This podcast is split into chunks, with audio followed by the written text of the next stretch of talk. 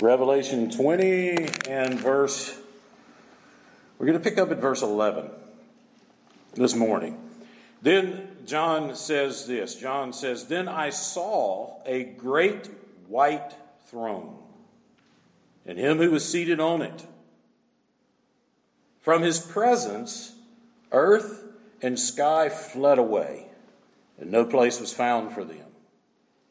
Then I saw the dead great and small, standing before the throne, and books were opened. Then another book was opened, which is the book of life. And the dead were judged by what was written in the books, according to what they had done. And the sea gave up the dead who were in it. Death and Hades gave up the dead who were in them. And they were judged. Each one of them according to what they had done. Then death and Hades were thrown into the lake of fire. This is the second death, the lake of fire. And if anyone's name was not found written in the book of life, he was thrown into the lake of fire. Into the lake of fire. Shall not the judge of the earth do what is right? You know where that comes from? It comes from Genesis chapter 18. It comes from Genesis 18, verse 25, and it comes from the two angels, the Lord and two angels, appeared to Abraham. He was sitting in the shade of a tree, and they, they, they come, and he goes and fixes them a meal, and then they tell Abraham, Look, we're going to Sodom and Gomorrah. In fact, the next chapter, we see the overthrow of Sodom and Gomorrah. Now, if you remember what happened at that time, Abraham had a lot in Sodom and Gomorrah. Remember his nephew Lot? He's in Sodom and Gomorrah. Abraham hears this, and, and Shall, shall not the judge of the earth do what is right? And then he enters into this, uh, this conversation with the Lord, and he says, What if you find 50 in that, in that section? And then, and then he gets all the way down after this. What if you find, you know, five less? What if you find five less? And God says, I won't overthrow it if I find that. Gets all the way down to 10. The Lord says, I won't overthrow it if I find 10. The implication is there are none righteous there. Now, Lot ends up being saved. Lot ends up being saved, his wife and uh, his daughters. And then you remember his wife looks back, turns to the pillar of salt. So it's just Lot and his daughters. But in that, Abraham, what, what seems to be behind that statement from Abraham, shall not the judge of the earth? There's an understanding that God is the judge of the earth. And shall he not do what's right? What, what seems to be behind that are the righteous and the wicked going to suffer the same fate? I mean, if you're going to overthrow Sodom and Gomorrah, what about the righteous people that are there? Are they going to suffer as well? And then they enter into that little deal in which we clearly see that the overthrow of Sodom and Gomorrah, there weren't any righteous there. There weren't any righteous there. I want you to keep your finger in Revelation 20, and I want you to go to Psalm 73. I want you to go to this psalm.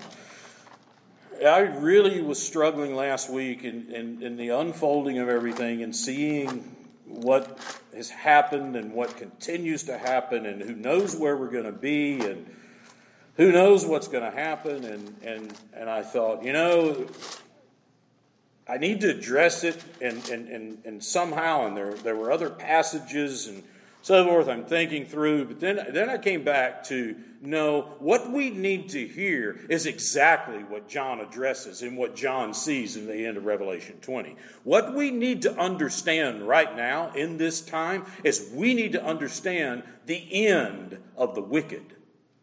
We need to have a long view here not a short term reaction to circumstances and, you know, getting a tizzy fit. And it, we need to have a long term view here because I think the scriptures call us to that.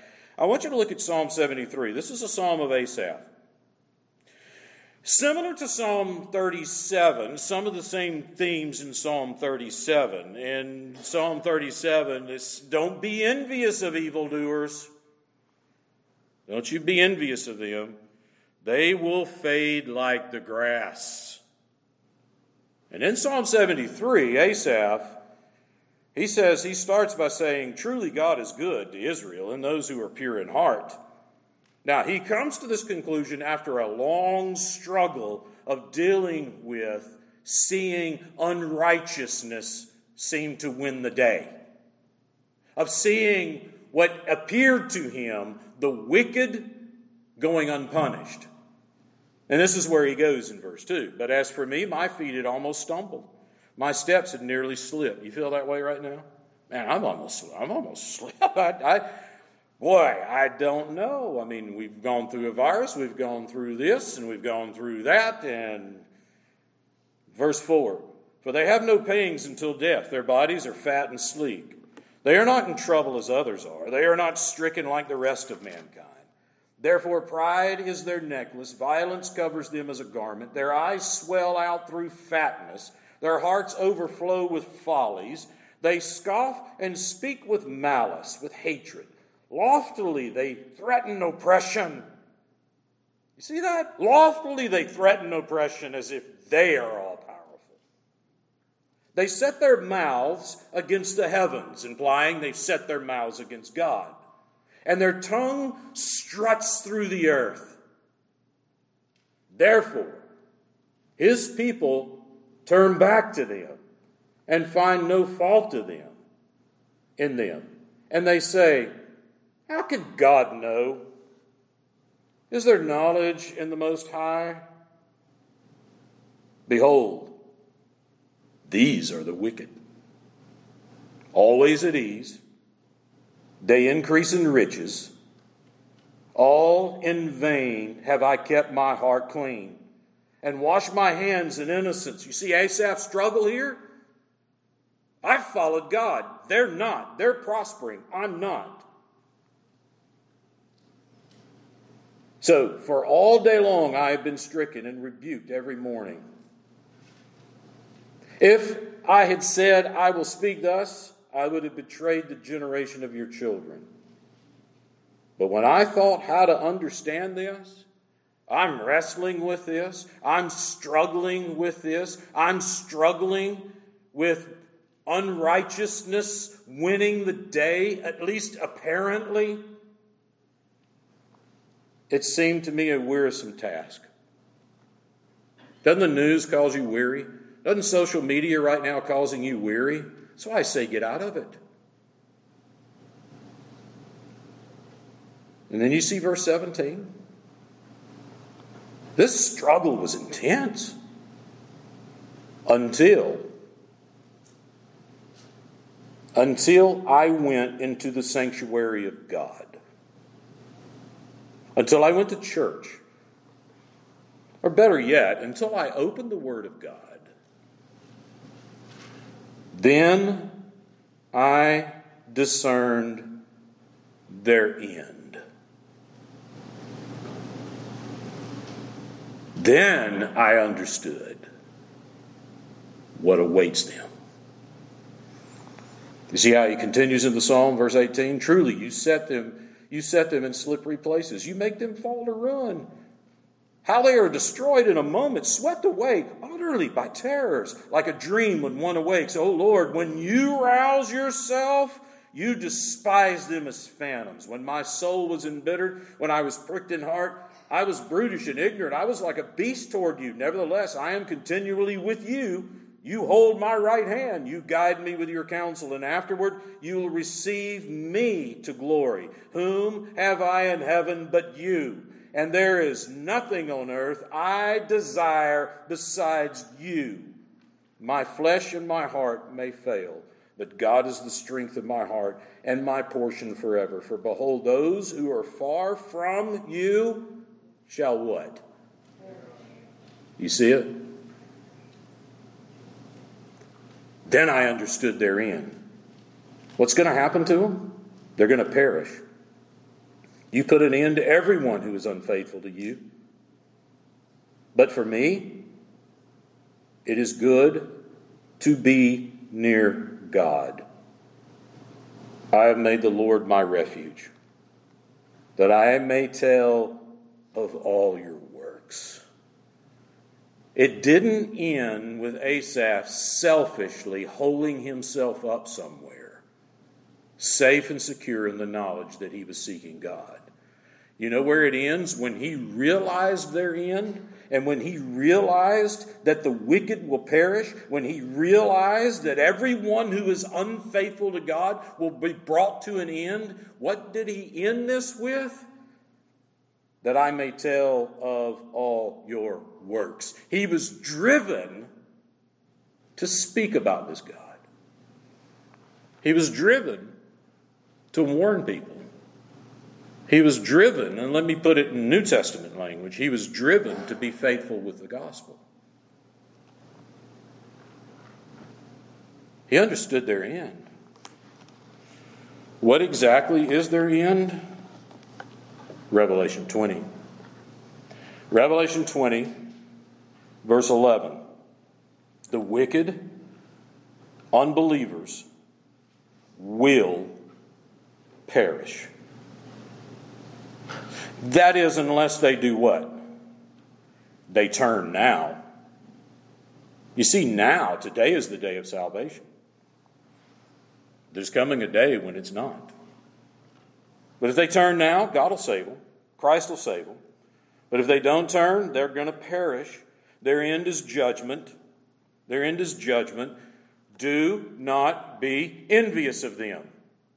Don't look at the news and see all this mess. Don't be envious of them. Don't do that. Don't be afraid of them. One thing our leaders need to understand, and I say this both of Democrats and Republicans, and I say this not only of this nation, but I say this of the Chinese Communist government, the Russian Communist government, any government on the face of this earth, any nation on the face of this earth. What they need to understand is that there is a sovereign king who is over all of that. And they need to understand that when they deal with Christians and when they deal with believers, we are citizens of that kingdom. He is our king. We are kingdoms of this, we are citizens of this kingdom. We are citizens, we have dual citizenship, but our first allegiance is to our king, the Lord Jesus Christ. And he is sovereign over these so called leaders. And as long as with Paul, when Paul tells us, as long as we pray and we pray for those who are over us, and what do we pray? We pray that they will let us lead a quiet and peaceful life, and that we can have the freedom that we've enjoyed in this country that we have abused. Because freedom meant the freedom to be faithful to our God, not the freedom to do as we please. And as long as they allow that, we play nice. The minute they take that, our allegiance is to our King. And in order to stand in that, then we have to understand and have the long view and understand their end. Their end is destruction. They will perish.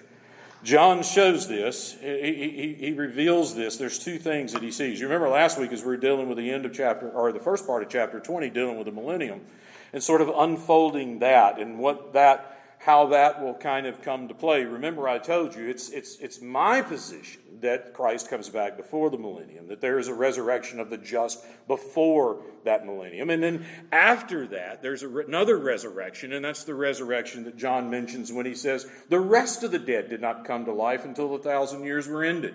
And if you remember, if, if, if, if I'm right in seeing that unfold that way, then in that second resurrection, those are unbelievers. They're not believers separated by this period, this age of Christ ruling and reigning.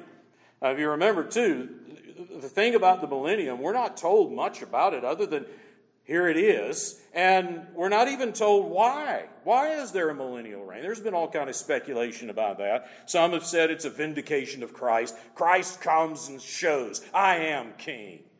He's finally going to come and show one day these rulers who is king, right?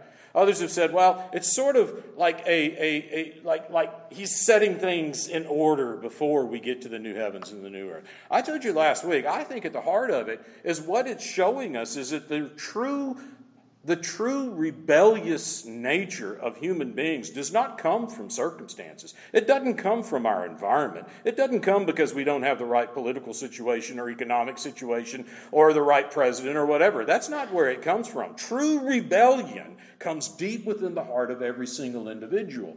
And as you look at that, if the millennium unfolds with Christ ruling and reigning here, the very people who are under his rule and reign at the very end are the ones who fall to Satan in the temptation to join him one last time. You remember that section there? He's got to be released. He's released, and what does he do? He deceives the nations. I mean, how in the world could someone sit under the leadership of the Lord Jesus Christ in his full ruling and reigning and in the end rebel? It's because the true nature of wickedness and evil and sin resides within our hearts. I think that's one of the things that John's showing in that millennium. So, what happens right after this? Remember, Revelation 19 and 20, they go together.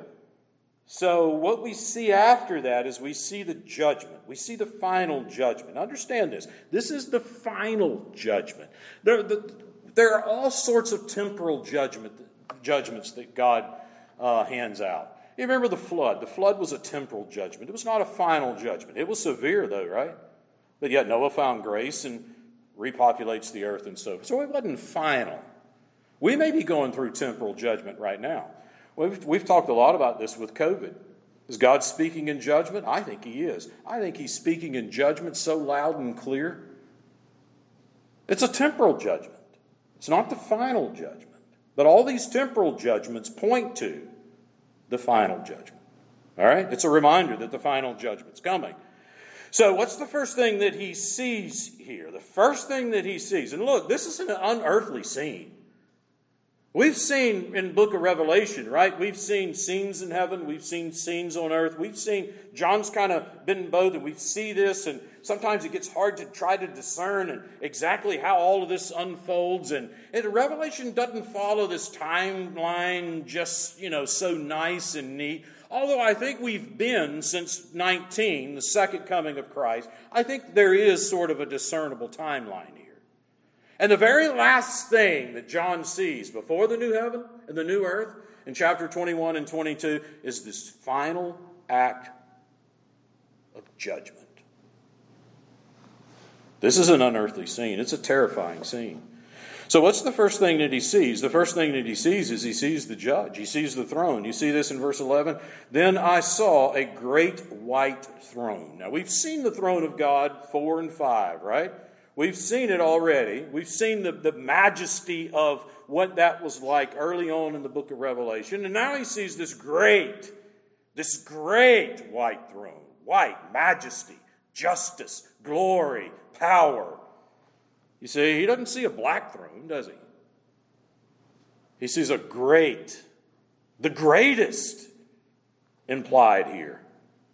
He sees a great white throne. Look at chapter 22.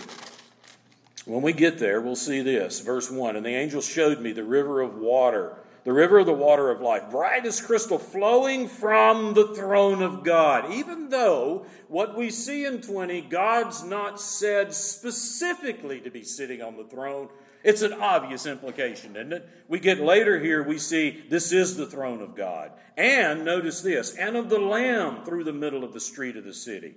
And then you look down at verse 3 No longer will there be anything accursed, but the throne of God, and the Lamb will be in it. He sees this throne, he sees it in all of its glory, all of its majesty.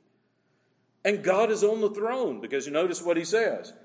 And him who was seated on it. The only one that could be seated on this throne is God. The only one that could be seated on it is God. This is this some of the background to this is obviously Daniel chapter 7. If you remember when we went through the book of Daniel in Daniel chapter 7, Daniel sees this this magnificent scene, this throne, God sitting on his throne. And so, what we read here is that he sees the one who was seated on it. This is God. And notice this description From his presence, earth and sky fled away, and no more place was found for them. I don't, don't get the picture that God's on his throne and he's mad at the earth. It's just language. It's just language that's showing us the sheer sovereignty of this judge. That even the earth, even earth and sky, is under his control. Everything is under his control. So what we're seeing is this great white throne, and there's one seated on it who has absolute sovereign power over everything. Now, this is the one you got to deal with. This is the one you got to deal with. This is the one everyone's going to deal with. This judge. But notice the second thing that he sees here. After he sees the great white throne and him who was seated on it, from his presence, earth and sky fled away, and no place was found for them. And then verse 12, and I saw the dead. So he sees people. All right? This is, this is key to understand. What, what he sees after the throne is he sees people, the dead. Exactly who are the dead? Well, back in verse 5, the rest of the dead did not come to life until the thousand years were ended. Now, if the way that I think this is going to unfold is correct, then the rest of the dead are unbelievers. So, what John sees before this great white throne and this absolute sovereign judge he sees unbelievers. He sees unbelievers. Now, you see why Asaph said, I, man, I was just, boy, I was just envious of them and I thought they've got it made until I understood their end. What's their end? Their end is they're going to find themselves, and notice the language here. They're not slouching, they're not sitting, they're not mulling around saying, What in the world are we doing here? They're not mulling around and, and cracking jokes and carrying on and, hey, look, old Fred's here, and hey, what's this? Not, it's not any of that. They're standing before the sovereign judge of all the universe, and notice what he says. I saw the dead. Notice this description great and small. This isn't just the Hitlers of the world. I saw the dead, great and small. I saw all unbelievers from every walk of life. Good, so called moral people, and evil, immoral people. Rich, poor. Great and small. These unbelievers come from all walks of life. These unbelievers are your neighbors. These unbelievers are people you rub shoulders with every day. These unbelievers are in our families.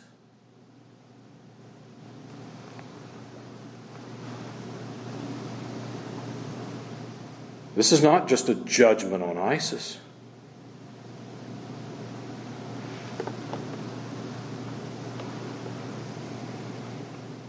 Sobering, isn't it?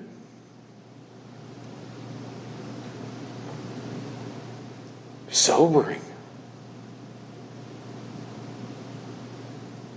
I saw these dead, John says. The great and small. And they were standing before the throne. This is not party time. Again, they're not slouching, they're not lounging about. They are standing because they can't do anything else. Notice what else he says. He says, standing before the throne, and then he mentions books. He doesn't say how many, he just says books were opened. Now, don't think of this as a trial. This is not a trial. Their fate is sealed here. Their end is sealed. It's over. It's done. There's no bargaining. There's no, oh, please, second chance. There's none of that. It's over. They're standing awaiting sentencing. And these books are open. Now, the best way that I can explain these books, because we're not told anything about these books, the best way that I can explain these books is these books seem to be the evidence against them. That's what it seems to be. So he sees these books opened, and then he says another book was opened. Now, this is the decisive book. Because the other book that's open, and he describes this, or he says, this book, which is the book of life. And we've already seen this book already in the book of Revelation. And this book of life has its roots all the way back into Exodus, where Moses is saying, Don't blot me out of your book. And then we see reference to it in other places in Scripture. We see it references to it in the book of Revelation itself. So, what you have are these books. They're standing before the throne. These books, we're not told where they're open, we're not told how many. We're just told there are books that were open. And then there's another book, and it's the book of life. It's the book of life. It's the decisive book here. And it appears to be, when you take all the evidence of Scripture, and it's, this is mentioned in several places. It's not like just one or two places where it's talked about. Again, I mentioned Exodus 32. Moses, you know, blot me out of your book. Don't blot me out of your book. It's mentioned in Daniel chapter 12. It's mentioned there. Our Lord talks about in Luke chapter 10, there in verse 20, when they're coming back and they're saying, Look how great we did. He says, Don't you rejoice over this. Just be thankful that your names are written in heaven. Where would they be written? It must be this book, right? Philippians chapter 4, verse 3, Paul mentions the book of life. Again, Revelation 3, Revelation 13, Revelation 21, we'll see it again. So this is the decisive book. So, what is the book of life? It apparently it, ha- it, it apparently contains the names of all those who are in Christ, believers. Believers. So these books are open, which these other books appear to be evidence. Then another book was opened, which is the book of life, and the dead were judged by what was written in the books. Pay attention to the language. They weren't judged based on the book of life. They apparently were judged by what was written in the books. This is why I think the books would be the evidence. You want to try to stand before God and say you're not a sinner? Let's open up the books. Let's open up the books. And again, remember, this is final, so it's not like, well, I dispute that one passage there. I didn't really mean that. They're not saying a word. It's over, it's done. Shall not the judge, the sovereign judge of all the earth, do what is right? You bet he is. You bet he is. And this judgment that we see here, it's unbelievable. They're standing there. These books are open, and again, I think it's the it's, I think it's the evidence that he sees. Now, notice what else it goes on here. He says that the, the uh, dead were judged by what was written in the books according to what they had done. The sea gave up the dead who were in it. Death and Hades gave up the dead who were in them. And they were judged. You see twice here. What's taking place here? There's a judgment taking place. And notice this as if to think they were judged as a group, as a whole. No, each one of them. Each one of them. Personally judged. This wasn't group judgment, it was each one of them. Now, I think the whole idea of sea, death, and Hades is just a way of saying, regardless of how they died, it doesn't matter how they died. I also think, and I'll, I'll go into more of this when we get to 21, sea here, I think, is being used symbolically throughout the book of Revelation of chaos. So, in this chaotic, fallen world, it gave up its dead. No matter how they died, no matter how they died, there they are. That second resurrection, the rest of the dead came to life. standing before the sovereign judge of all there is. And he's judging them, and he's opened these books. And there's the book of life. And then notice verse 14.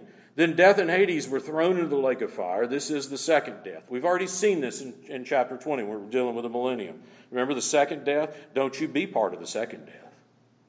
You don't want to be in the second death. If you're in the first resurrection, you remember that? You're in the first resurrection, second death has no power over you. But if you're in the second resurrection, you're being raised to death. What is the second death? Well, the second death is the lake of fire. That's what John says here. What is the lake of fire? The lake of fire is hell. The lake of fire is hell. You remember earlier in the book of Revelation the description of the judgment of God on the ungodly and that description of hell? You remember that, that terrifying description that John gives of what God's going to do in pouring out his wrath? The, the most vivid imagery that comes from that is you remember the wine press? He's trotting the wine press of his wrath and what's being thrown into this wine press are the unbelievers, and what's coming out of that is a river of blood. All that vivid imagery of the wrath of God for all eternity. That's the lake of fire. That's the second death. That's where they're going. That's what they're being cast into. Along with, notice death and Hades. And in verse 15, as if there was needed to be some clarification here. Uh, exactly who's going to be there? Verse 15, and if anyone's name was not found in the book of life, he was thrown into the lake of fire. You see, that's why the book of life is the decisive book. All these other books, there must be evidence. Solomon ends the book of Ecclesiastes by talking about how we are to fear God and keep his commandments. And then the very last thing he says is he talks about a judgment. And what he says in that judgment is don't you understand? In that judgment, every idle thought, every word, everything, God does not forget.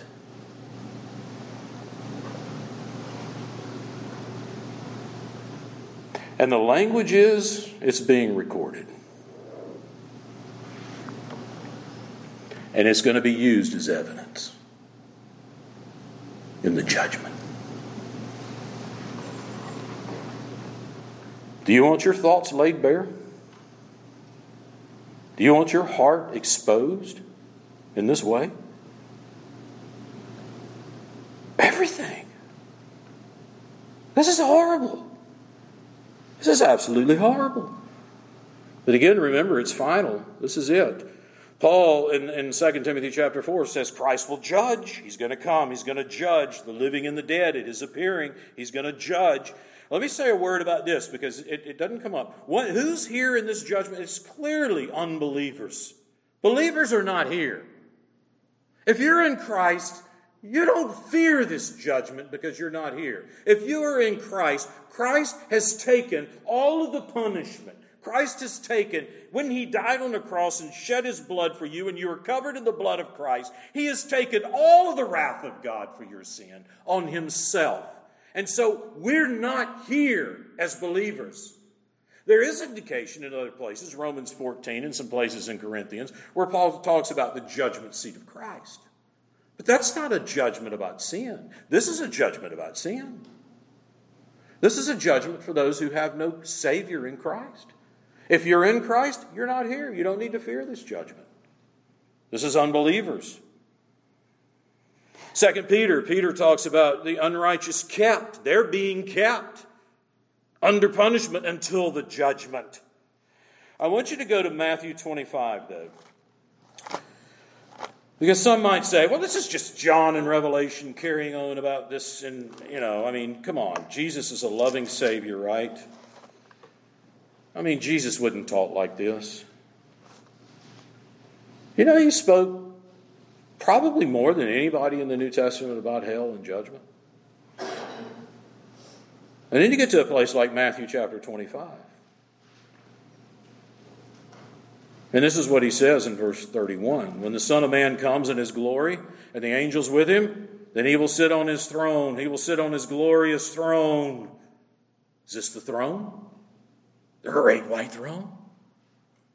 Before him will be gathered all the nations, and he will separate people from one another as a shepherd separates the sheep from the goats. And he will place the sheep on his right and the goats on his left. Then the king will say to those on his right, Come, you who are blessed by my Father, inherit the kingdom prepared for you from the foundation of the world.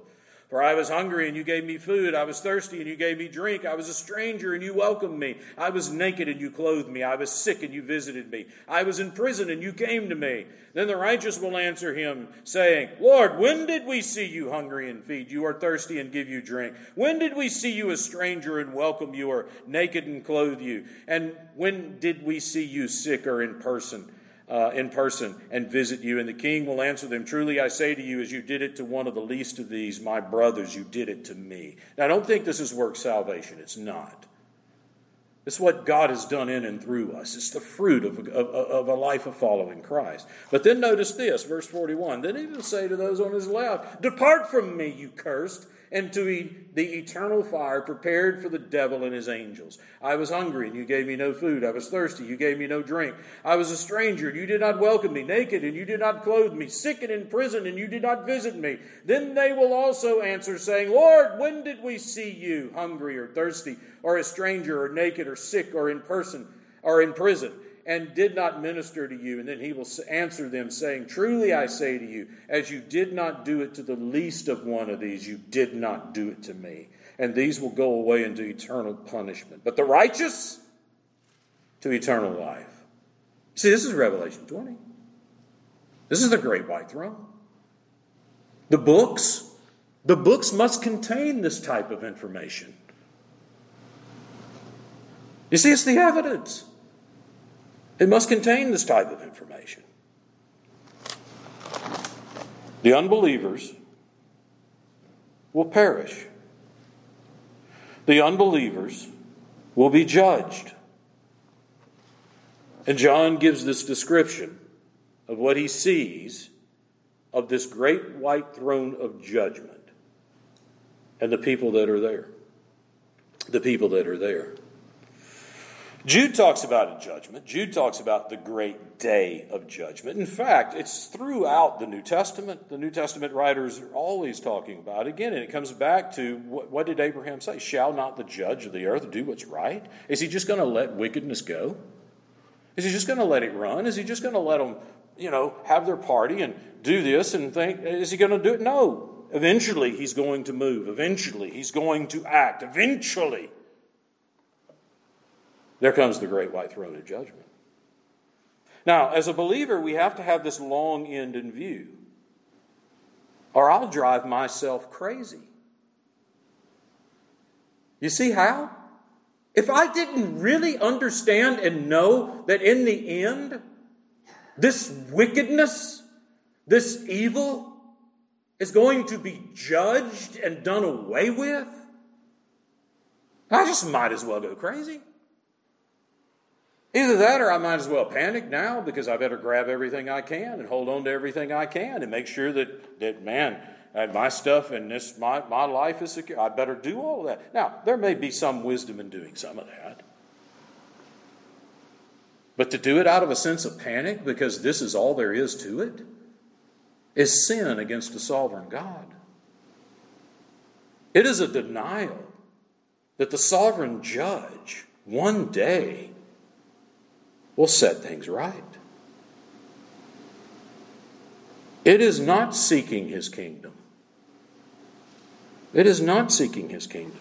You remember what Jesus said? Seek first his kingdom, and then all these other things will be what? They're going to be added, they're going to be taken care of. They're going to be taken care of. This is the final act before we get to the new heavens and the new earth. It's the final act. And as I said earlier, you remember where this drives Asaph, where he ends up? He ends up saying, You know what I'm going to do? I'm going to talk about your wonderful works. Let me tell you, we don't say this, we don't hold to this. I don't open a passage like this and preach through it and teach through it with, with, with, with you know, this glee and gloating and saying, Ha ha, you evil politicians, you're going to get your due. I tell you what, as believers, we do it with tears in our heart. We do it with broken hearts because I understand their end if they don't turn to Christ. What it should do is it should drive us to evangelism. It should drive us to be clear, crystal clear about the gospel. We had better get ready because a fight over the gospel's coming. It's already started. It's already started in our own denomination.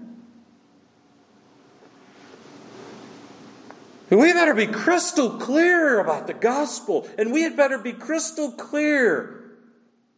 Because people are going to want to know when you talk about a passage like this, what's the one thing people are going to want to know? How in the world do I get my name in that book of life?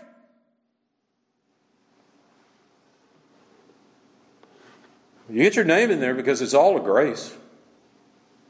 You get your name in there because God had mercy on you. And you get your name in there when you see your sin and you call out to Christ and you cry out to Him to save you.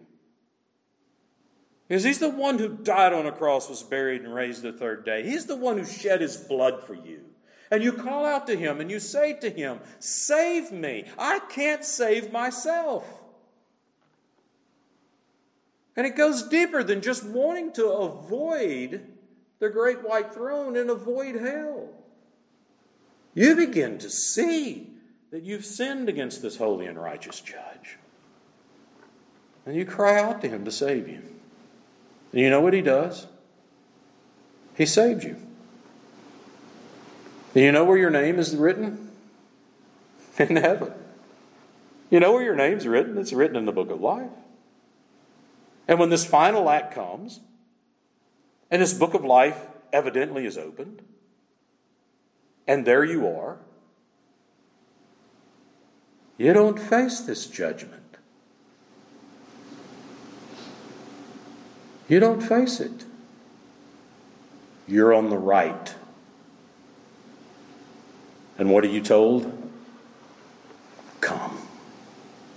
It's time to get your inheritance.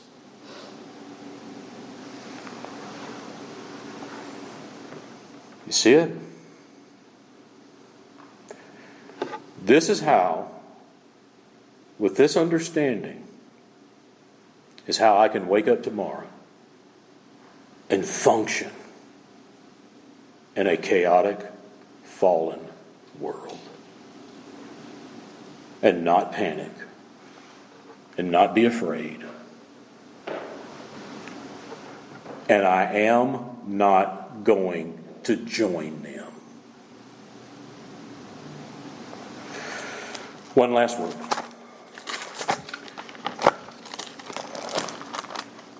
This is a sobering passage from our Lord in Matthew 7.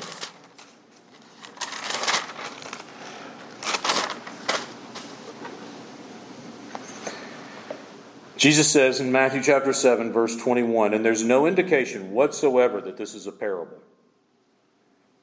The indication is this, this, this probably is going to happen. When would it happen? Where would it happen?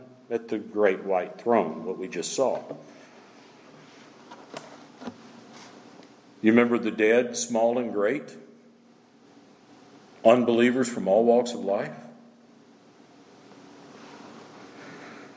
Not everyone who says to me, Lord, Lord, will enter the kingdom of heaven. But the one who does the will of my Father who is in heaven. What is the will of the Father? Believe on the Lord Jesus Christ.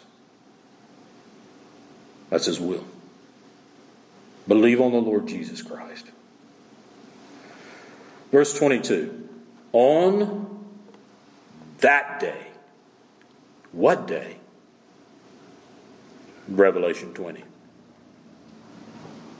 on that day of judgment, many will say to me, Lord, Lord, did we not prophesy in your name? Cast out demons in your name? And do many mighty works in your name? See, this is not Hitler. You understand that? This is, this is, this is not you know, Stalin. This is not some evil dictator. These are moral people. Good moral people. And the indication is they're good moral people in church. And then verse 23 Then I will declare to them, I never knew you. How will he declare it? They're not in the book.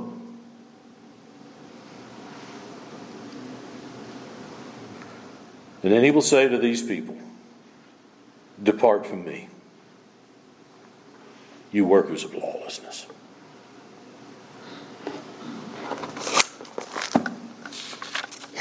Anything else need to be said?